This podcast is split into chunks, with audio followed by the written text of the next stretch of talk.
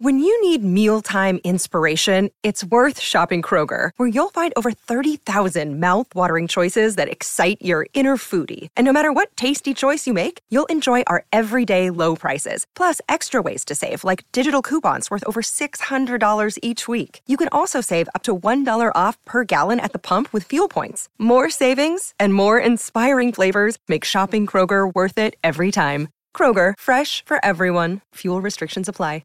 Another day is here, and you're ready for it. What to wear? Check. Breakfast, lunch, and dinner? Check. Planning for what's next and how to save for it? That's where Bank of America can help. For your financial to-dos, Bank of America has experts ready to help get you closer to your goals.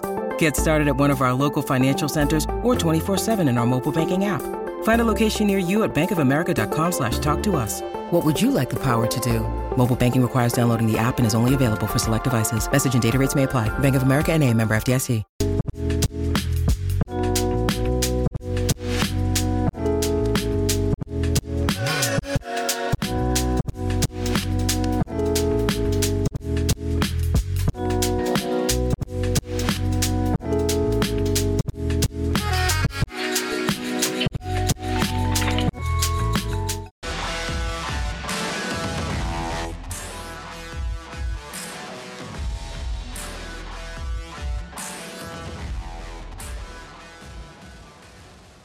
Right, welcome everybody back to the PHLY Sixers podcast. I'm Derek Bodner, joined by a guy who might be starting at cornerback for the Philadelphia Eagles with the way that game shook out. If not, sure he will be not. with us all week here in the PHLY studios. How you doing, Kyle? Uh, well, first of all, I just want to point out we are in some beautiful? PHLY we actually had to coordinate. merchandise. We were very close to wearing the exact same piece of merch uh, when I left today, but I went back. I grabbed the shirt because we could not be the same. But we did get our gear in over the weekend. If you haven't gotten your gear, go check it out, phlylocker.com, so you can be as cool and stylish as us. yeah, it turns out the two fashionistas of the the company decided on the black hoodie on the same day. So Look, you know, I'm not gonna Sid- lie.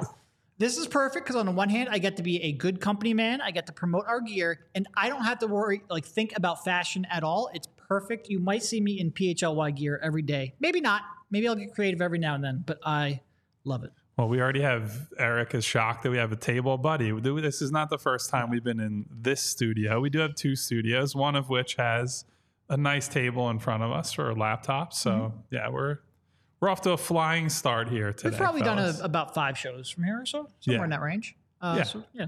We'll be All right. back and forth.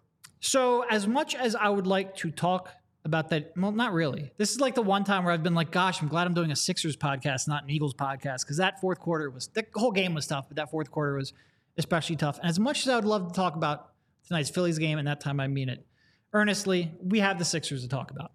You were there at practice on Friday. You heard James Harden address media for the first time this season. Give us just sort of like a overview of what he said and what you took away from it. Yeah. So I, I think big picture here, the main thing with James Harden is that this is not getting resolved between him and Daryl Morey. I think where you go from there is you say, will they be able to convince him to suit up for the team because it's in his and the team's best interest to get him back on the floor and playing? That's sort of an unknown right now, but James went to great lengths on Friday to essentially say, Daryl betrayed me. Daryl didn't do what he was supposed to do. Daryl cut off all contact with me after a certain point, which I think that to me is the the key sticking point that I want to get your thoughts on, Derek. And was straight up asked, can this be resolved between you and it was the question was framed through the front office. I'm using air quotes because it's very clear who he's talking about when you say the Yeah. front office. It's like, Like, a imagine if I went a whole podcast with saying like, you know, I'm just sitting here with my co-host and I refuse to say the rest name. of the Right, the rest of the podcast. podcast. Yes, that will. I'm going to do that randomly one day in like January and just see if anybody remembers that callback. Yeah. So James essentially subtweeting Daryl for it was about a six or seven minute interview session we had with him, which for those of you guys who are only seeing snippets of press conferences, I would say our time with James is normally about 90 seconds to two minutes and then he's out because he's just a very direct to the point, does Yep. not give long answers. Uh, And I don't mean that as a criticism. He says what he thinks and then he moves on. There's not a whole lot of fluff to it. So for him to come out and forcefully say, and we have some people, Money Mar with the Daryl Morey is a liar Yep. chiming in right And now. We've got a lot of questions coming in. A lot of these we will address in the next 45 minutes or so. But if you have a specific question that we don't address, be sure to send it to us because we will try to get to some of them at the end of the show. Yeah. So actually, we can touch on one where Vin Sanity asked, "Do you guys believe James when he stated his intention was to retire as a 76er?" Sure. sure. As long as they gave him max money, he fully intended to retire as a 76er. Yes. Well, yeah. I mean, James could still retire as a 76er, as I'm sure you guys are aware. He could make whatever money the Sixers are willing to give him Yeah. and play here until he's done. But he does not want to do that. Look, he intended to retire as 76er because they had his bird rights. And Yes. And he, he part of the reason he wanted to come here is because he was convinced, or at least confident, that Daryl Morey would pay him what he feels like he deserves. So, yes, I fully believe that he thought he was going to retire a 76er because that was the way he was going to get the most money possible. So, I don't even think those two statements are incongruous at all. Like they're it, it's they're hand in hand. But it's not like he wanted to retire a 76er because he loved the city and organization. He wanted to retire a 76er because he thought his guy was going to give him the bag. Yes. And He might also have wanted to play for a team that could contend and maybe even wanted to play for Joel Embiid, but not at the expense of money. Right. And he gives that away by saying he's got to make a decision for his family and that it's a business. And As if the 300 mil he's already made couldn't support his family. yeah, he, he certainly can't get by. It's Tiny Tim. He's got a he's scraping for scraps at Christmas because he only made 300 instead of 350 million dollars. Yeah. uh, So I would say this: there was some pushback from fans toward the media that I actually thought was probably fair when James brought up this line of thinking, I wanted to retire a Sixer, and the front office didn't say anything. What we didn't get to is, well, then why were you and your people leaking that you were going to go to Houston on Christmas? Because I think at Christmas time, I think there was still a, a pretty good chance that they were going to give him, you know, whatever he wanted, whether that's years, money. Mm. I don't, certainly not a full max, but Right. probably closer to. Well, I think the reason that he was leaking at Christmas is because he wanted that full max. And I think he came to the realization, maybe even just a little bit, that he needed leverage to get that. So again, I think probably his, who knows? Like back when we were talking about this in May, you know, March, April, May, June, you know, is Houston's interest legitimate and where does he want to play? I always just said like he wants to play whoever's giving him the most money yeah. and he needs both of them to be leveraged against each other to get the most money. Um, yeah, it's it's to me this is the most simple, pissed off superstar I've ever seen. Yeah. This one's not complicated. So all I would say though is that we probably, as a collective, now it was a very small media contingent because in classic Sixers fashion, James finally spoke when there was like six people there, Yeah. which it's never going to be a big day. That's very well planned by Harden and everyone with the team. If there was some, you know, collusion on that front, but that should have come up. That was a thing. That that's a direct pushback on. Well, if you wanted to retire there, the people around you, and I know he's denied it repeatedly and publicly in the time since that happened, the Houston stuff, but we all know why that was out there. Right. And the Sixers weren't trying to leak a competitor. exactly. Yeah. So I, I regret that we didn't get to that. Maybe that's something we'll get to in the future. But also, part of it from my perspective is just I, I know what he's going to say, and it still needs to be asked, but I know he's not going to come out and say, well, yeah, I, I did it because I wanted maximum leverage. Right. He's just going to deny that it happened in the first place.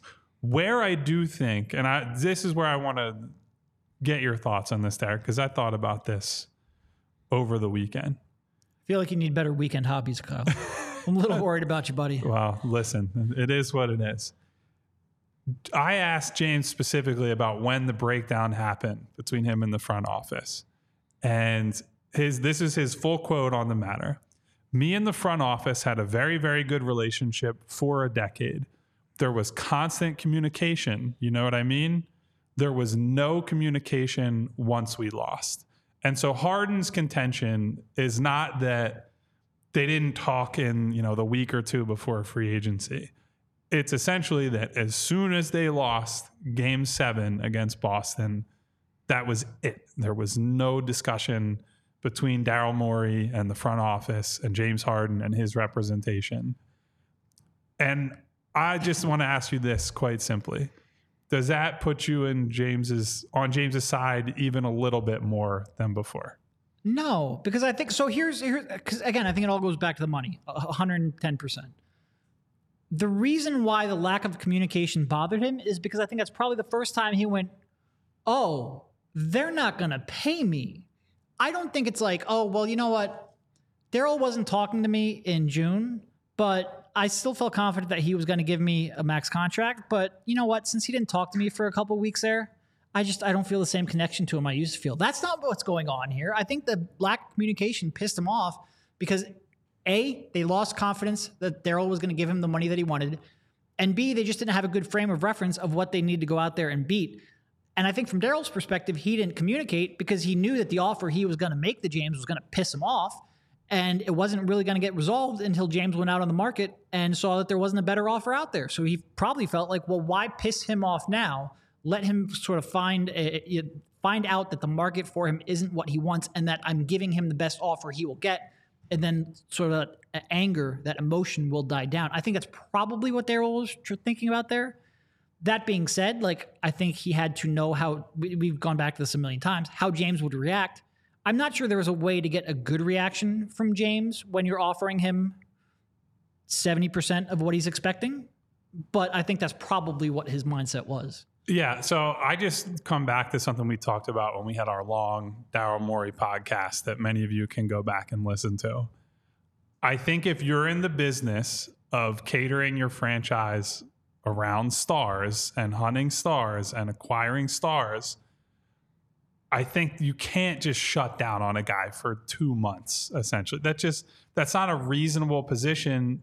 And also keeping in mind, to James's point, and Daryl would come out and say to you the same thing about what their relationship was like previously. These guys were essentially partners for the better part of a decade. To go from that to look, we all I agree with you. He was doing it because he knows the offer is going to piss off James. Put to essentially just like turn your back entirely on this guy and say, not only am I not going to divulge details to you, I'm not even going to speak to you for the better part yeah. of two months. I just, I think that is a giant miscalculation. And if you're, if I'm trying to look at it through James so, Harden's eyes, I see how he got to where he got to. Right. But I, I guess my point is sort of like if he did talk to him and sort of led on to the fact that he wasn't going to offer him a max contract, I think we probably end up in the exact same place that we are now. It's Maybe. just the pathway to get here is a little different. Let me ask you: if you're if you're Daryl Morey and you knew that you wanted to offer him, let's say, a three year, $120 million deal, and he's expecting four years, 207, how do you, what communication do you have with him in June? I think you just have to be honest with the guy. And like that's that's what this comes down to. Now, look, it's easy for me to say that when if let's say he said 3 for 120, like make up a number.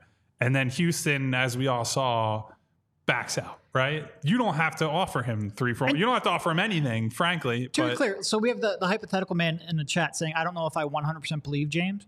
Daryl has essentially admitted that they didn't communicate. It's just their version of the events is that it was because of the tampering. Okay, that's bullshit. Yeah. Like there's, it wasn't about tampering.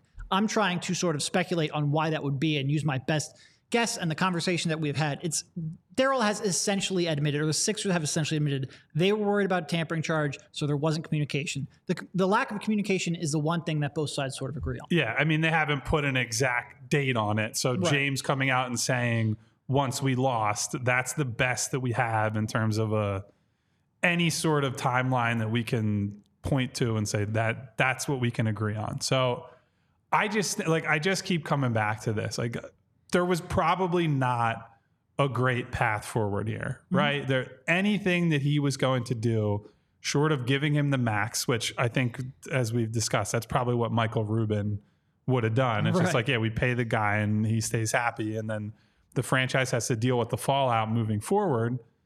Something was going to piss him off, but I think based on how James has talked about this, how the people around James have talked about this, I think it's almost as big of an issue that he feels betrayed in terms of his trust and his relationship after a certain amount of years as it is about the money. Like the money is obviously this huge big thing that like that's the center point of this whole discussion.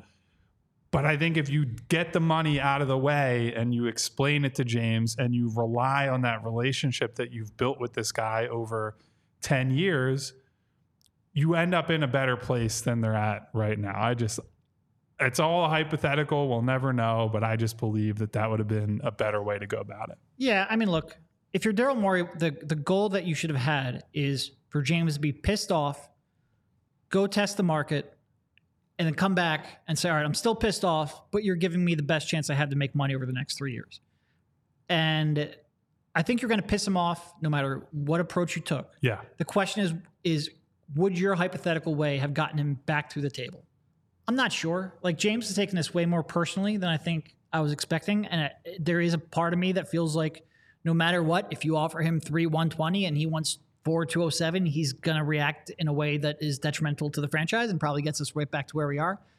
But I don't think your point is wrong. I don't think that was the right way to go about it. I'm just not sure this was all that preventable. And I think we both probably agree on that point. So let's take a, a quick break from all the Harden stuff. Talk about our, one of our new friends, the good people at Shady Rays. You can gear up for the season ahead with quality shades that are built to last. Our friends at Shady Rays have you covered with premium polarized shades and quick swap snow goggles that won't break the bank. They're an independent sunglass company that offers an unrivaled product just as good as any expensive pair that we've worn. And that's not all. Shady Rays offers the most insane protection in all of eyewear. Every pair of sunglasses is backed by lost or broken replacements. If you lose or break a pair, even on day one, they told us they will send you a brand new pair, no questions asked. You can wear your Shady Rays with confidence because they have your back long after you purchase. I am waiting for my first pair of Shady Rays. I'm very excited for them to come in. They have some good looking sunglasses. I personally have been wearing the same pair of sunglasses for four or five years now to the point that my wife and I actually laugh at how many pictures are defined by the pair of sunglasses we're wearing. So I'm I'm happy to switch things up and I think look I know like the exact sunglasses you're talking about. I think it's it's your Instagram profile picture. yeah, exactly. We won't promote that brand, but we will promote Shady Rays, who's also committed to making a difference in communi- communities across the U.S. through their impact program. They team up with nonprofits to help people live healthy, courageous lives through some of their most challenging times. And if you don't love your Shady Rays, exchange them for a new pair or return them for free within 30 days. No risk when you shop. They always have your back with personal and fast support. So, exclusively for our listeners, Shady Rays is giving out an amazing deal for the season. Go to shadyrays.com and use code PHLY for 50% off two plus pairs of polarized sunglasses. That's a great deal. Try yourself. The shades rated five stars by over a quarter of a million people. That's pretty amazing. I also have to tell you about our old friends at DraftKings Sportsbook. Things are heating up in the ballpark. You guys are listening to this on Monday or Tuesday. Game one, game two, Phillies in the NLCS. I believe Derek and I are going to be in attendance. They're playing to finish the season strong and make it to the playoffs. And with DraftKings Sportsbook, you won't miss a moment of the baseball action. New customers can score $200 instantly in bonus bets, betting just $5 on baseball. And all customers can take a crack at a sweet payday with DraftKings same game parlays, string together multiple bets from a single game for your shot at a major payout. So, what are you waiting for? Download the DraftKings Sportsbook app now and use code PHLY. New customers can score $200 instantly in bonus bets for betting just $5 on baseball. Only on DraftKings Sportsbook with code PHLY. The crown is yours. Gambling problem? Call 1-800-GAMBLER. Or visit www.1800gambler.net. In New York, call 877-8-HOPE-NY or text HOPE-NY 467-369. In Connecticut, help is available for problem gambling. Call 888-789-7777 or visit ccpg.org. Please play responsibly. On behalf of Boot Hill Casino and Resort in Kansas, licensee partner Golden Nugget Lake Charles, Louisiana. 21 plus age varies by jurisdiction. Void in Ontario. See dkng.co slash baseball for eligibility terms and responsible gaming resources. Bonus bets expire seven days after issuance. Eligibility and deposit restrictions apply. Whew, I got to take a deep breath out I always feel like when you're done with that, I need to talk for a couple minutes just No, because I'm you need to good, get your man. breath It's all back. about breath control. Um, so do you have anything real else on the Harden uh, update, non-update? Uh, he's not playing tonight against the Nets. He might play. I want to say expected to play, but I feel like nobody's actually expected because every time somebody says they're expected, it ends up not coming through. Uh, but it possibly might play in the preseason finale on Friday. Anything else to sort of wrap up here? Yeah, well, so one thing uh, that made me laugh was James Harden comparing the situation to a marriage, given that he's never actually been married. Or, I mean, I don't know about serious relationship. I can't say on that front, but it was a little bit amusing that he went there. And I would say this because it dovetails into the next thing I wanted to get into today, Derek. It really is fascinating how excited, or shouldn't say excited, Open he is. how open he is to Nick Nurse and Yeah. the new system and the new coach and saying things like, look, he's he's really versatile. He's a player's coach and he's explaining all the different things that they're going to go through as a team like, oh, there's there's more spacing. It's a more unpredictable offense. And he's going down the list and saying all these things about what Nick Nurse brings to the table. And then under all that, it's like, yeah, I still don't want to be here anymore. So it's it's just this really weird dichotomy between James, by all accounts, coaches, teammates, even the people in the front office who are the subject of his scorn, they're all sitting here and saying he's been a great teammate Yep. on the floor in practice. And if they can get him out on the floor, it's going to be, it'll probably be pretty good. They're going to win a lot of games, but that seems to be the whole trick right now. And so I'm sure you probably find that as weird as I do, if I had to guess. Yeah. No, look, I and I, I think Nick Nurse. I mean, look, when you go back to that Toronto team he's had for the last few years, even frankly going back to um, the Kawhi team, outside of Kyle Lowry there, uh, and certainly when they moved on from Kyle Lowry, they didn't have a real plus passer on the entire roster. Yeah. So now you look at it and he's like, oh man, like I've always wanted to hunt threes. I've always wanted to play in transition. I've always wanted to get early offense. Okay, maybe those those last two don't necessarily fit James perfectly, but in terms of a drive and kick three point shot creator, he's got something he's never had. And Yeah. then add up or add into that Joel Embiid and not only the post up, uh, but the face up game that he has, uh, the short roll game that, that those two perfected last year. I'm sure he's sitting here going, "Gosh, I'd really love to work with all these pieces." And maybe if we just start playing basketball, we can get James brought back in. It might be unrealistic, but I'm sure that's probably where his mind is at. And you just have to get peppered with these questions about James Harden and whether or not he's he's you know physically but not mentally here and what the future holds, and nobody really knows. And it's just freaking annoying. And it's annoying for all of us. It's probably annoying for Nick. It's probably annoying for James at this point too, because he just he wants to get traded to a place where he thinks he's going to have a long term future. Um, but I don't think they're close. And that sort of dovetails into another topic we're going to talk about here in a couple minutes. But I don't think the trade market's going to magically um, build up for him. No, I mean, the only person who is playing this as if they're going to get traded soon, I think, is Harden, right? Like, I think the whole reason that you would try to avoid playing in the preseason up until the finale, other than not wanting to play in the preseason, which I get, is because you think that at some point you're going to get traded and there's no reason to put yourself in any real risk or frankly to go out there. And look I, I think james as we said has put on a brave face and been a good teammate and all that. But once you're actually out there on the floor in a game mm-hmm. Maybe he acts differently maybe he just is waiting for a jump ball and he sees daryl morey in the stands and he's like man fuck that guy i'm going to throw passes out of bounds and not play defense and so maybe it's self-preservation to a certain extent, but but yeah, he's playing it as if this is going to end soon.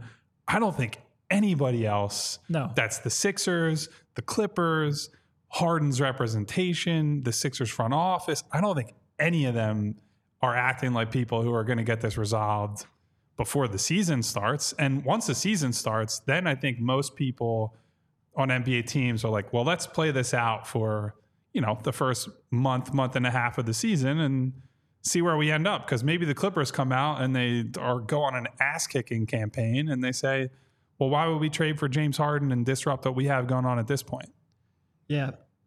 PI Boost Accelerator mentioning that the Clippers aren't going to give him a max either in the chat. I don't necessarily think he's wrong. And I think it brings up a fascinating hypothetical of is there ever a point where Harden goes, like, just the emotions get out of it and he goes, oh, maybe Philly is a team that will give me the most money?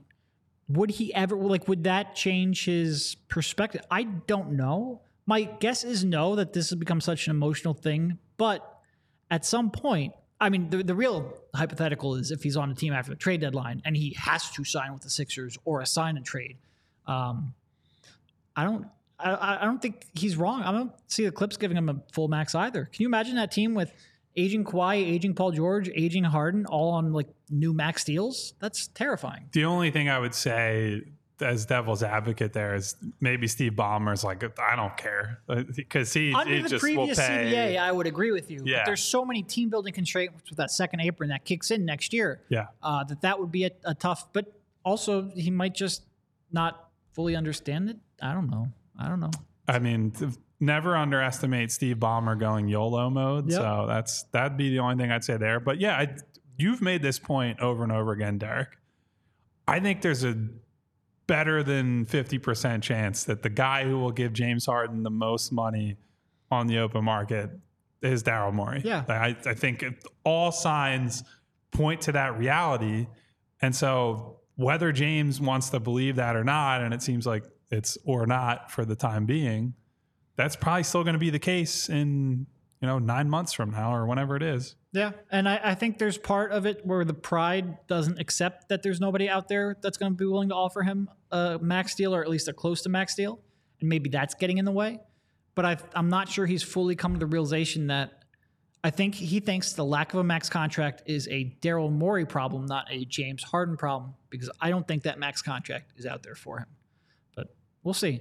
So there were some other comments Nick made about the rotation here that you have highlighted. I was curious what you took uh, took from that. Yeah, so we spoke to Derek was at practice yesterday I- or Sunday. No, Sunday. You're right. yeah, Derek was at practice yesterday, which I skipped for my anniversary celebration. So apologies if I missed anything important on. Sunday, but I figured I would not.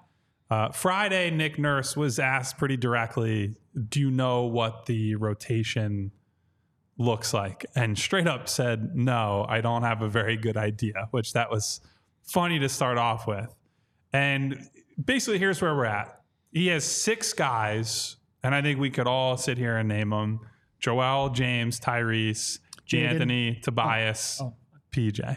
Are the I was throwing Jaden in there too. well, we're going to get to him in a second. Are the six potential starters, and then Paul Reed is essentially the nailed on seventh guy. Beyond that, it's still pretty fluid. Nurse did say, quote, I think Oubre's shown he's probably going to hit the rotation. Danny played pretty well. And Derek, I think that's probably a that's a really important one because Danny is on the partial guarantee. Mm-hmm. So if we were looking at, hey, how are they going to save money heading into the season? It would be potentially cutting Danny Green. Always my top concern. I don't I don't think that he's at basically at any risk from what we can tell No, right now. now. Yeah, So it looks like Danny not only is going to be on the roster, it has to be Trez or Petrosa, right? I that would seems- assume so. Yeah. So so Danny looks like he'll be in the rotation. And then here was the interesting part that Derek and I, Derek, as he touched on with Jaden Springer, this is Nick Nurse direct quote. Jaden Springer, just because of the numbers of all those guys I talked about, I probably had Jaden a little bit further down out of need, but he's kind of vaulted himself back up into the conversation for sure. He's just done everything we've asked him to do and played really well. So it certainly seems like if he's not in the rotation on day one, he is knocking on that door. And look, if Jaden has another game or two more good games in the preseason, Nick Nurse's house is going to get stormed by people if he doesn't have him in the day one Oh, be rotation. honest, Kyle. There's a, a Phillies playoff run going on right now. Nobody's paying attention except for the, the wonderful people in chat. We appreciate each and every one of you. But I think his house is probably safe. But the main point here is that Nick kind of doesn't know exactly what the rotation is right now. And so much of that is connected to what the hell is James going to Sure. do? How many minutes can we expect from him if he plays? There's- and Joel hasn't taken the floor. There's yet. 40 minutes of playing time that is unaccounted for, and you know about 20 of the 24 seconds of the shot clock that he controls the ball for that's unaccounted for. There's a lot that he doesn't know right now, for sure. Yeah. So I guess if you in your mind had to sketch out kind of a theoretical rotation right now, this is impromptu. We'll probably do a whole show We're, around we're, this we're before assuming the season we're starts. assuming Harden on the floor. Let's just say Harden plays. So I guess the first question is, do you think PJ starts?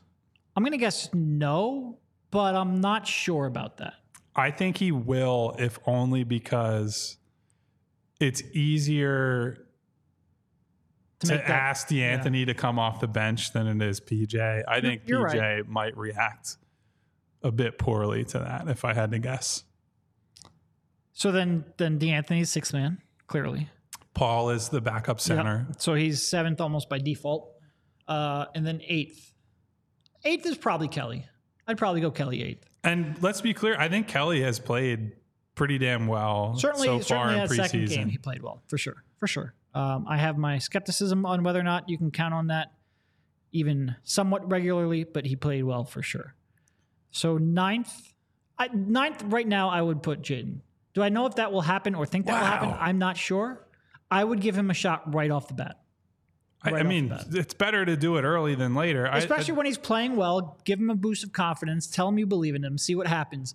And also, they could really just use that defense and athleticism because if he pops, then you don't have to rely on creaky old man Danny Green or I'm going to shoot a fadeaway 28 footer Kelly Oubre quite as much as you otherwise would. If he if he is playable, then the other guys become a little bit less necessary.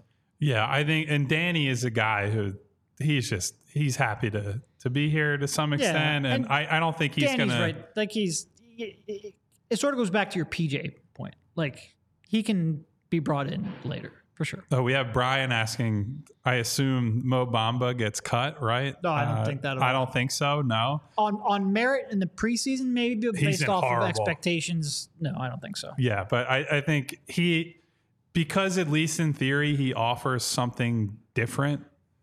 Right. He's like floor spacing on top of being a potential rim protector. Now, that is all theoretical right now because he has been flat out bad for the first two preseason games. And that's all we can really judge on for the time being. But yeah, I don't think he's in any danger uh, of that happening. we do have a lot of people bring up Kelly Oubre as a starter.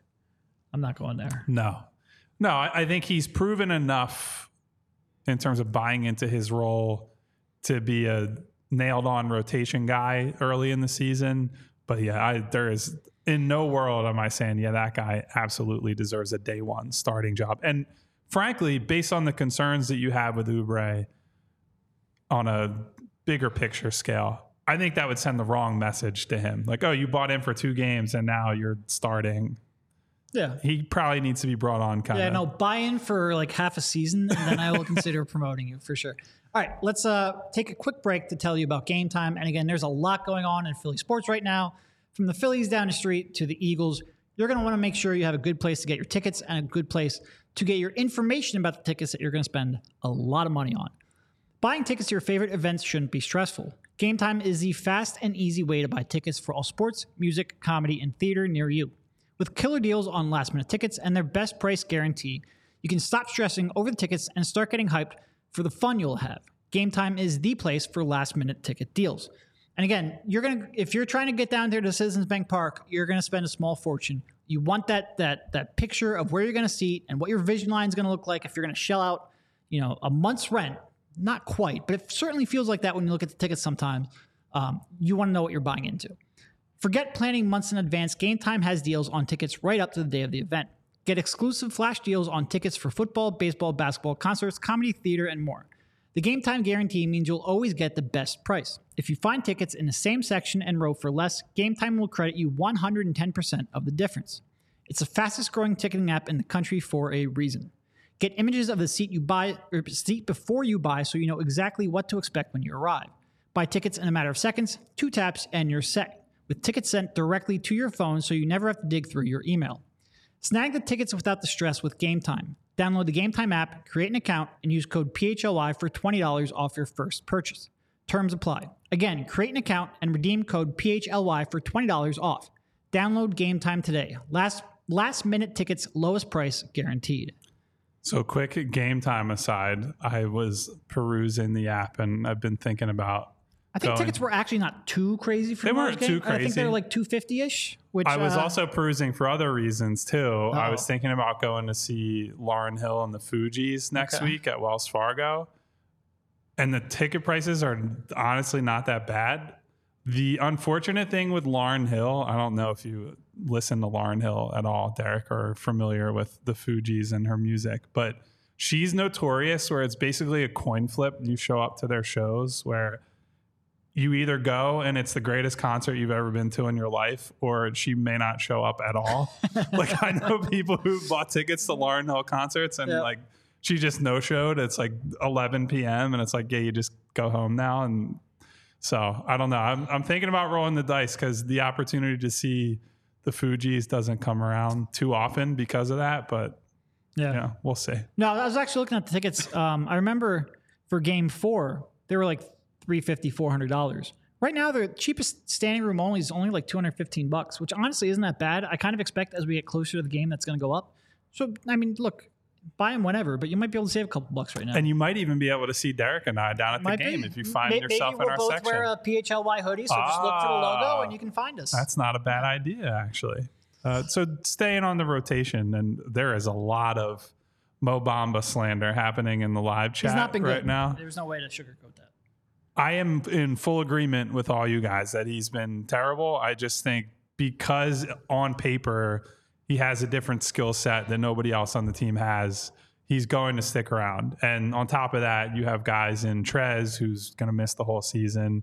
You have Petrusev, Petrosev. I, I keep hearing it pronounced three different ways. Yeah. So I'm going to get it completely right at some point when I get the full media sheet from the team he's not really playing basically at all. So those are easy potential cuts over somebody like Bamba. And then, you know, we'll see how he turns out over the, the long term because I think if anything we've seen over the years that Joel will will miss games and Sure. they're going to need another big uh, actually though I think they have a pronunciation guide on Media Central. I'll Oh. try to look this up while you're talking Yeah. next time. While we're on the subject This is the kind of shit that distracts me, and why Kyle will be talking, I'll be like, "Yeah, what?" That's why there are some people who say I talk too much on the podcast, and it's partially because I'm like, hey, Mr. Robot over here, I need you to uh, pay attention.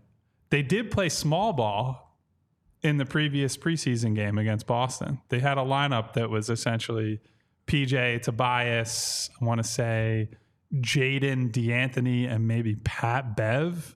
Okay. Which that's a lot of It's a lot of defensive perimeter guard defenders. play, yep. and then PJ's See, I'm annoying. listening. I'm and- multitasking right now. yeah. So I think Nick has shown, and historically certainly has shown, he's willing to play some gadgety, goofy lineups if that's what it comes down to. So we're going to find out if Bamba actually has a place on this team. But for now, we are stuck with him stinking it up out there. Yeah, no, look, he's he's a big man who's big. Requirement. Oh, oh, strong take and he there. can protect the rim and he can shoot from three. Now, does he do? Look, is his decision making good? No. Is his mobility good? No. Is his overall offensive skill great? No. but other than that, how was the play, Mrs. But, Lincoln? but when he's having a good game, he can impact the game. And I think he's going to be on the roster just for that. Like, I don't know what Petrosev, and I haven't confirmed that yet, so, you know, whatever. Uh, I don't entirely know what he does at a plus NBA level. At the very least, Mo Bamba has NBA skills. yeah. And I think because of that, he's going to be on the roster. Like you said, you need three bigs because Joe's going to miss games. Even if you don't necessarily believe, or at least you're not willing to put money on the fact that all three of these big men can play together, not maybe all three of them, but two out of three of them can play together. I'm not really buying that yet. Even without that, you need three big men on his roster. And for a third big, he's fine. It's just there are various points of this game in in preseason where you look up and he's like the second or third option on offense. That won't happen in the regular season, so it won't look as bad. Uh, but he's been he's been awful. I would say it's similar to the Oubre signing in that you signed Mo Bamba for the random game in January where he makes five threes and and helps you out. It's Oubre is a much more accomplished player than he is generally, although that's damning with faint praise in many ways. But Mo Bamba is not here to be an every night play 15 to 20 minutes type of guy. He's a a gadget option who can space the floor, who teams generally will probably guard out there. And on his best night, he'll look pretty damn good. And on most other nights, it's going to be why the hell is this guy on the floor? He's a minimum contract guy for a reason. Yep. And expecting him to be more than that, especially on a team, frankly, that has no real creators right now and can't spoon feed him easy looks, you just are not going to get a ton out of him. And it's not necessarily his fault. No, I agree. Um, he's to me, he's not even a real threat to be cut. But No. I agree. we shall see. All right, uh, where do we want to go to from here? Any other comments from from Nick's availability on Friday, or are we ready to move on to the untouchable? No, I Mr. think we'll talk about our, our good friend and future Sixer, future never Sixer, Terrence Mann, I think is probably the next. I mean, there's not too much of an update here per se. Uh, report recently from Keith Pompey of the Philadelphia Inquirer uh, that Terrence Mann remains untouchable. That's sort of always been the stance that they have taken since the talk started back in June. Uh, so it's not necessarily a new report, just a re- reiteration of what we've already known. How much of that are you buying? Because you have had some strong opinions on Mr. Untouchable in the past. Number one, and I'm not going to ask Bree to find this because it was at like the very beginning of the show. Somebody compared Terrence Mann to Roddy Beaubois, which I thought was just an unbelievable callback as somebody who was a fan of Roddy Beaubois at, at one point when he was in Dallas. I just thought that was amazing. So shout out to Eric Wetzel for that callback. Yeah, I'm. Did you I'm- see how quickly she found that? that was honestly incredible. shout That out was to Bree. Great, great producer behind the. I can't say behind the glass, but behind the the lighting and the cameras over here. So I, it's still in the same position with Terrence Mann, where if you're not willing to give up Terrence Mann for James Harden, you're not being that serious. I think I still believe this. If they put Terrence Mann and two first round picks, real first round picks on the table today, I think the deal would get done. Sure. I, I think it's as simple as that. Now, But a big part of that, like that's as much about that second unprotected pick as it is Terrence Mann. so I would say this to Like if you. they if they put one unprotected and Mann on the table, I'm not sure that gets it done today. So what's the point of putting him on in the package right now? So I would say this, or ask you this: Do you think, let's say, Mann is truly untouchable? If they were to wake up tomorrow and Lawrence Frank says, "We'll give you 28 and 30 first round picks unprotected, but you're only getting contracts otherwise," I will say I think that second pick is a bigger deal to Daryl than Terrence Mann. I I tend to agree because Mann is Mann is a He's nice a player as we talk about. yeah. Yes, but he's not the two picks that it could be anything. It could even be James Harden down the line. No, it's you could turn that into something. And I think all the reporting that's been done outside of this pod and outside of Derek and I and everything you hear is that Daryl wants to take whatever is coming out of this Clippers deal or potential Clippers deal, I should say, and repackage that for a real dude, a guy that can be potential co-star to Joel. Are Now- you telling me that Daryl's not currently scouting 11 year olds that he's going to want to take in 2030? No, I can't imagine that 2030 or 2028 first no, round pick from LA no would get used. he would make either of those two selections for sure. No, he wants to trade them. Um, Would you do the deal tomorrow if they put both those picks on the table? yes, yeah. I tend to agree. But I, I think that that pick is what they absolutely don't want to include.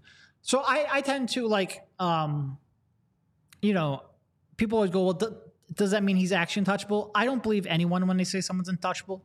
I, there's, we talked about this before. There's no reason for them to put him in the deal right now because A, I don't necessarily think that even gets it done. So why piss off a player? And B, there's no one else bidding for James Harden. So why up your offer when you have the best offer on the table? I think both of those are true. So I just don't see any reason why the Clippers would change their stance now, especially if it's not going to get the deal done. And especially if they're the best. It's just there's no reason to me for them to up their offer. So that's why I think you're seeing them try to flip their pick for two picks or a pick swap for an extra pick to find a way to get this done without including a player because there's nobody else bidding against them for Harden services. Now, if you're sitting here in February and a deal hasn't happened and you think you're a James Harden piece away from winning a title, would they make all of a sudden make Mr. Untouchable touchable? I don't know. But I know that right now there's just no reason for them to change their stance. Um, the Sixers really need a second team to want James Harden or James Harden to want a set, well, preferably both. And right now that just hasn't happened. So, yeah, I, I just don't think there's any real reason for them to change their stance. There's just no pressure on the Clippers basically at all right now, right? I Their, mean, their pressure isn't to get him right now. Their pressure is to get him eventually. And they're trying to do whatever they can do to get James Harden and keep as many pieces around him to try to have depth. So like, I get it from their perspective. yeah, I, I just think It does, it, to your point, it's amazing that we spent so much of our summer and fall talking about a guy who's all right, not great. He's all right. And he's not a prospect anymore. Like he's going to be 27. He's, Yeah. he's all right. Terrence Mann's a good player. And to your point, I get why LA is saying, well, we're not trading and we're not doing this because the internal politics of trade rumors are a real thing and all guys react differently to it. Now, some guys, I mean, Tyrese Maxey just talked about this last week Yeah. on, on JJ Redick's podcast that he had. He essentially had one good game as a starter against the Denver Nuggets during the the weird COVID season, and then immediately it was, well, you might go in a trade package for James Yeah. Harden coming the other way. And some guys take that and it motivates them, right? They say, that's really flattering. Like I played well enough that I'm going to get traded. But then the typically the longer a guy is in the league, the more settled they are. Like they have a contract, they have a home, they even like start building families in these different cities. And then to hear, oh, we're just dangling you for, even if it's a player they know is better than them, they get pissed off and they might not do everything that the coach wants them to do, or they might pout and they might Yeah. miss a defensive rotation. And so I get why these teams come out and say, yeah, we're not putting that guy in there. So that's completely separate from trade value and external pressure. That's all about man management. And that that's a thing in all sports that I think gets discounted significantly. And that is the thing that I hold front offices and coaches maybe more accountable for than anything else. All right. So Brandon has a question here. We'll get to that in one second after a word from Foco. But uh, as a reminder, if you have questions, drop them in. We'll try to get to some of them in this and a second segment. reminder before Derek talks about our wonderful friends at Foco, if you are here with us, hit that thumbs thumbs up button. Give us a subscribe on the YouTube channel, and you know it helps us out a little bit. So thank you very much. Sure, do that too. Foco is a leading manufacturer of sports and entertainment merchandise with a product line that includes apparel, accessories, toys, collectibles, novelty items, and more. It's the best officially licensed gear for all sports and fandoms. It's football and tailgating season. means overalls, hoodies, hats, sunglasses, bags, everything you need for a game, Foco has. And Foco has hooked PHLY up and provided awesome pieces for our sets. Foco always has our backs for Philly sports, and they have yours too. Get the best gear around by using the link in our description. For all non presale items, use a promo code PHLY for 10% off. All right. By the way, those overalls are just out of control right now. Every like it feels like half of my social circle either is wearing them or knows somebody who's wearing them. Yeah, So I, I don't crazy. know if Foco knew about like the Phillies' propensity to party in the clubhouse when they made those overalls, but it was really smart because it ties in pretty perfectly. Uh, so Brandon was asking, um, he never understood the "don't bid against yourselves" argument, basically saying the Sixers have a price, you either pay it or you don't get the player, and it's just not the way it works because the price will change. Like if James Harden is a pain in the ass. If the situation becomes untenable, the Sixers price will drop. Like, and if James, let's say he is a problem in the locker room, or he comes down with an injury, or something like that, what the Sixers will ask for in December could be different than what they're asking for now. So there's no reason to pay the Sixers price right now when you have months where this could go sideways. Uh, and I think that's the game that, you know, it, it's a little bit like, you know, playing with stocks and trying to predict the future and whether or not, you know, where you are in the curve. But I think that's the game that's going to play. It's just like they don't necessarily feel the pressure to have him on the roster now, and they think he's going to be worth less in a trade in a couple months. I will say CJ brings up a good point. It sounds like what the Heat thought about Lillard that the pressure is on the Clippers to get it done before somebody comes in with an offer either they can't beat or don't get the chance to match. I do think the important distinction there is that Dame had a large market and that Yes. was known all Yep. throughout the offseason.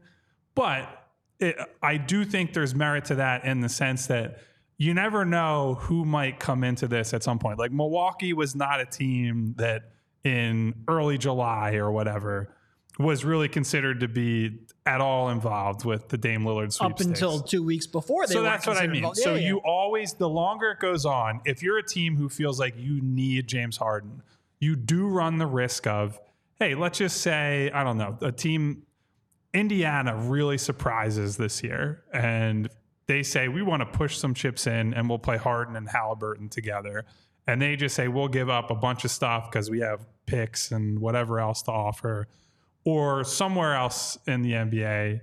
Let's say Toronto. Toronto is in a rough spot because they don't have a real creator, and somebody gets hurt, and Masai says, "Well, we're, we're going to flip stuff for James." Now we believe we can get Harden on board, and what you don't know who could come out of the woodwork and offer something. Now that's still all hypothetical, but I can understand that side of the argument Yeah, for sure. no, there there is nothing that is without risk, and you can't guarantee that you will get your guy. And we just, I mean, Dame tried as hard as he could to get to Miami, and they thought they had the leverage for that. It is a big difference though with the market with Dame and Harden. There's just not a wide enough market for that risk to be the same. Uh, that doesn't again, that doesn't mean that there's no risk, and they could end up making a mistake here. But I think when the only way to really guarantee getting Harden now is to include that second unprotected pick for a team that is in their middle, you know, mid 30s and a lot of money. I don't know if I, if I were the Clippers and you saw what you saw from Harden last, you know, last spring. I'm not sure I would include two second round picks either at this point. Yeah, I, I look. I don't love that the NBA has become so fixated on trade rumors specifically, but this part is the part that's interesting to me. It's the the competing motivations and the game of chicken that these teams play to say, well, we have the guy that you want, but there's also no other teams that want, and it's like all these different things that come together, and that's the drama that I actually like. Is Yep. the the the politics of the front offices. I agree.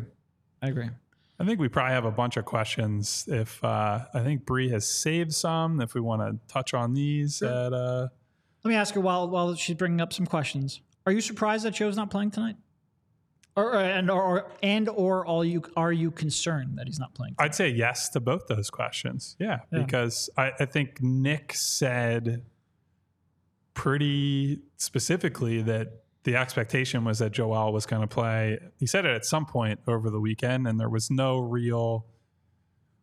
As far as we know, there's no real explanation for why he's not on the floor at this Nope. point, which And to be clear, neither of us are up in Brooklyn. Obviously, we're in the studios in Philadelphia, uh, so we didn't get a chance to talk. To It'd to be Nick. hard to build brick walls around a, Right, right. an enclosement in Brooklyn. Um, so we haven't had a chance to talk to Nick uh, and, and figure out why James or Joel isn't playing. Um, but it's yeah, he was said in pretty much no uncertain terms over the weekend uh, on Sunday when I was there. And there's never been a injury. And quite frankly, we see Joe like practice and go through drills, and he looks fine. Uh, we assume it's just kind of like getting his conditioning back up, which, you know, it's not great if that's the case. Unfortunately, the preseason snuck up on him. He didn't realize when it was going to start. Um, but that's the only real explanation we have until we get another one. I'd, I'd prefer to see him play basketball. Yeah. Yeah. Okay, so yeah, that's one, guys. That that'll probably be more of a topic of conversation maybe tomorrow, I would guess, or later in the week as we get more information. But needless to say, I think both of us are at least mildly concerned that Joel is at maximum going to play in one preseason game, and there's been no explanation given for why it hasn't happened. Agreed. So. Agreed. All right. Uh, here's a question from Martian Lynch. If the Sixers get two first rounders and Terrence Mann, who would Morey target as an all star guard for another trade? And he brings up LaVine specifically. LaVine is the most gettable guy. I would say that. I don't think that LaVine is who in an ideal world, Daryl is going after. Agreed. Yeah, and here's the problem with all these questions is most of it comes down to opportunity. Like which team is going to, you know, be down on their future and want to trade a star? Which star is going to be pissed off and want out? A lot of it just comes down to what does the opportunity present and do you have the assets to like Jrue Holiday. A month ago, nobody thought Jrue Holiday was going to be on the move. It's oh well, Not even the teammates on the Bucks thought he was going to be available. Will the Bucks give him that next contract? That might have been a, cons- a question, and maybe the Sixers were targeting him next summer, but nobody thought he was going to be on the trade market. All of a sudden, you know, Milwaukee makes one trade, they land Dame. Portland obviously doesn't need him. Next thing you know, a freaking best team in the East has Jrue Holiday on him, and you don't have the assets to blah blah blah because you screwed up so many times over the last decade. But I think it's more like that where you don't necessarily know who. I don't even know if Daryl knows who he's targeting. I'm sure he has a list of guys he'd like, but you're just kind of waiting to see what the opportunity brings you. yeah, it, it's, not very like free- difficult to say. It's not like free agency where you have a list, you know? Like we could talk about Pascal. I'm sure they really have a list. It's sure. just- it's just you don't know whether or not any of them are viable. Yeah, LaVine is the one that we know is available, and a big part of that is one of the reasons you wouldn't trade for him, the contract. I, I think teams generally view it as a negative Yeah, moving yeah, yeah. forward. I agree. Money Mark with a good point. The Phillies are playing tonight. There's no way Joe can play in the game. Do you think? Do you think he's not playing tonight so we can go to the Phillies game I severely then- doubt it. and, and then leave in the seventh inning again? Uh, yeah, I mean, look, Joe is likes to be Mr. Philadelphia so much as he can be. I don't think he would. No? I think he even he knows the optics would be terrible. I mean, look, I wouldn't begrudge him for it. It's a Phillies game. I, I guess. And I don't- LCS only comes around so so often. That's I'm fine with that. Honestly, even a pre or a regular season game, skip it, Joe. That's fine. I'm okay with him not playing in the preseason if it's for the right reasons. But if he shows up at a playoff game while the rest of his, I think if you want to talk about being a leader, that's just like kind of a bad look. I, I guess you and I just view the Phillies very differently. Um, yeah, for sure. yeah. I what don't else? know. What else do we got here? Hmm. anything pressing you want? I will to? say you've got you've got Miles saying the midseason star trades never lead to championships. I think there's some generally truth to that. agree with that. Yes, it was my whole reason. I was kind of against the waiting on James Harden in the Ben Simmons trade sweepstakes because the only real examples are all role players. I think it generally generally if you make a big midseason trade, it's got to be a guy who's just slotting into Well, a role, so not rather than reimagining the whole team. Yeah, yeah. So if you're if you're trading for a you know, let's say a lead perimeter initiator midseason, it means two things. First of all, that's a real tough piece to integrate. But also it means your team was very, very freaking flawed before that trade, so you probably weren't a contender anyway. Yeah. So it's not like I think sometimes people frame it as like, well, if you make it make the trade, you're killing your chance because it's never happened. No, if you make the trade, you probably didn't have a chance anyway. So why the hell not take It's a chance and see survivorship if, bias, Yeah, I right, think. exactly. So why not make a trade and see if you can, you know, integrate quicker than you expect. Um, so I look, I, I there's truth to that for sure. And someone in the the because if the Sixers do trade Harden, you're expecting they're either getting like sort of an apex wing or primary initiating guard. Probably primary initiating guard because they're just easier to get, or at least they're not quite as valued league wide. That's a tough piece to integrate for sure. But you also, unless James Harden just completely comes back with his tail between his legs, you need a trade. It's not a great spot. I think we've been saying that all summer. We had Corey ask, "Does Tobias get traded this season?" No, I don't think so. Because I think Daryl, and I mean, look, unless there's a superstar salary to match, and somehow let's say you get like, let's say you do get two picks in Mann. I don't think you will. Don't aggregate that. Let's say you do get two picks from Mann. All of a sudden, you have a couple things you can throw into a superstar trade. Then you need to Tobias a salary to match. Sure, whatever. Outside of that, I think Daryl's not going to want to take back a lot of contract for next year. So I think Tobias letting him expire is probably what ends up happening. Yeah, I, I would be surprised if you can use his contract in a way that makes you better this season without Crippling. negatively Yeah. impacting you over the long term. The, the trades that would be out there for Tobias are taking on long term money that other teams don't want, essentially. Yeah. So I agree. I'd say it's not that it's not going to happen definitively, but I'd say it's unlikely for that reason. Yep, I agree. All right, I think that's probably a good enough place to cut it off there. We'll talk to you again tomorrow. T- tomorrow, tomorrow. I don't know where that came from. And go Phils.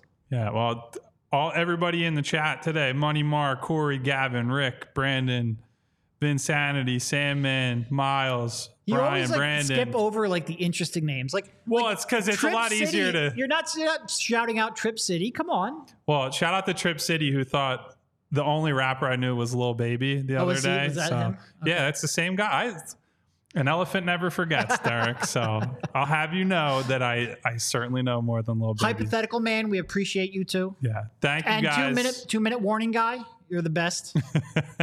just going through the ones you skipped. That's all. Yeah, so thank you guys for rocking with us as always. On the way out, if you want to hit the thumbs up and the subscribe, it helps us a great deal. And we will talk to you again tomorrow.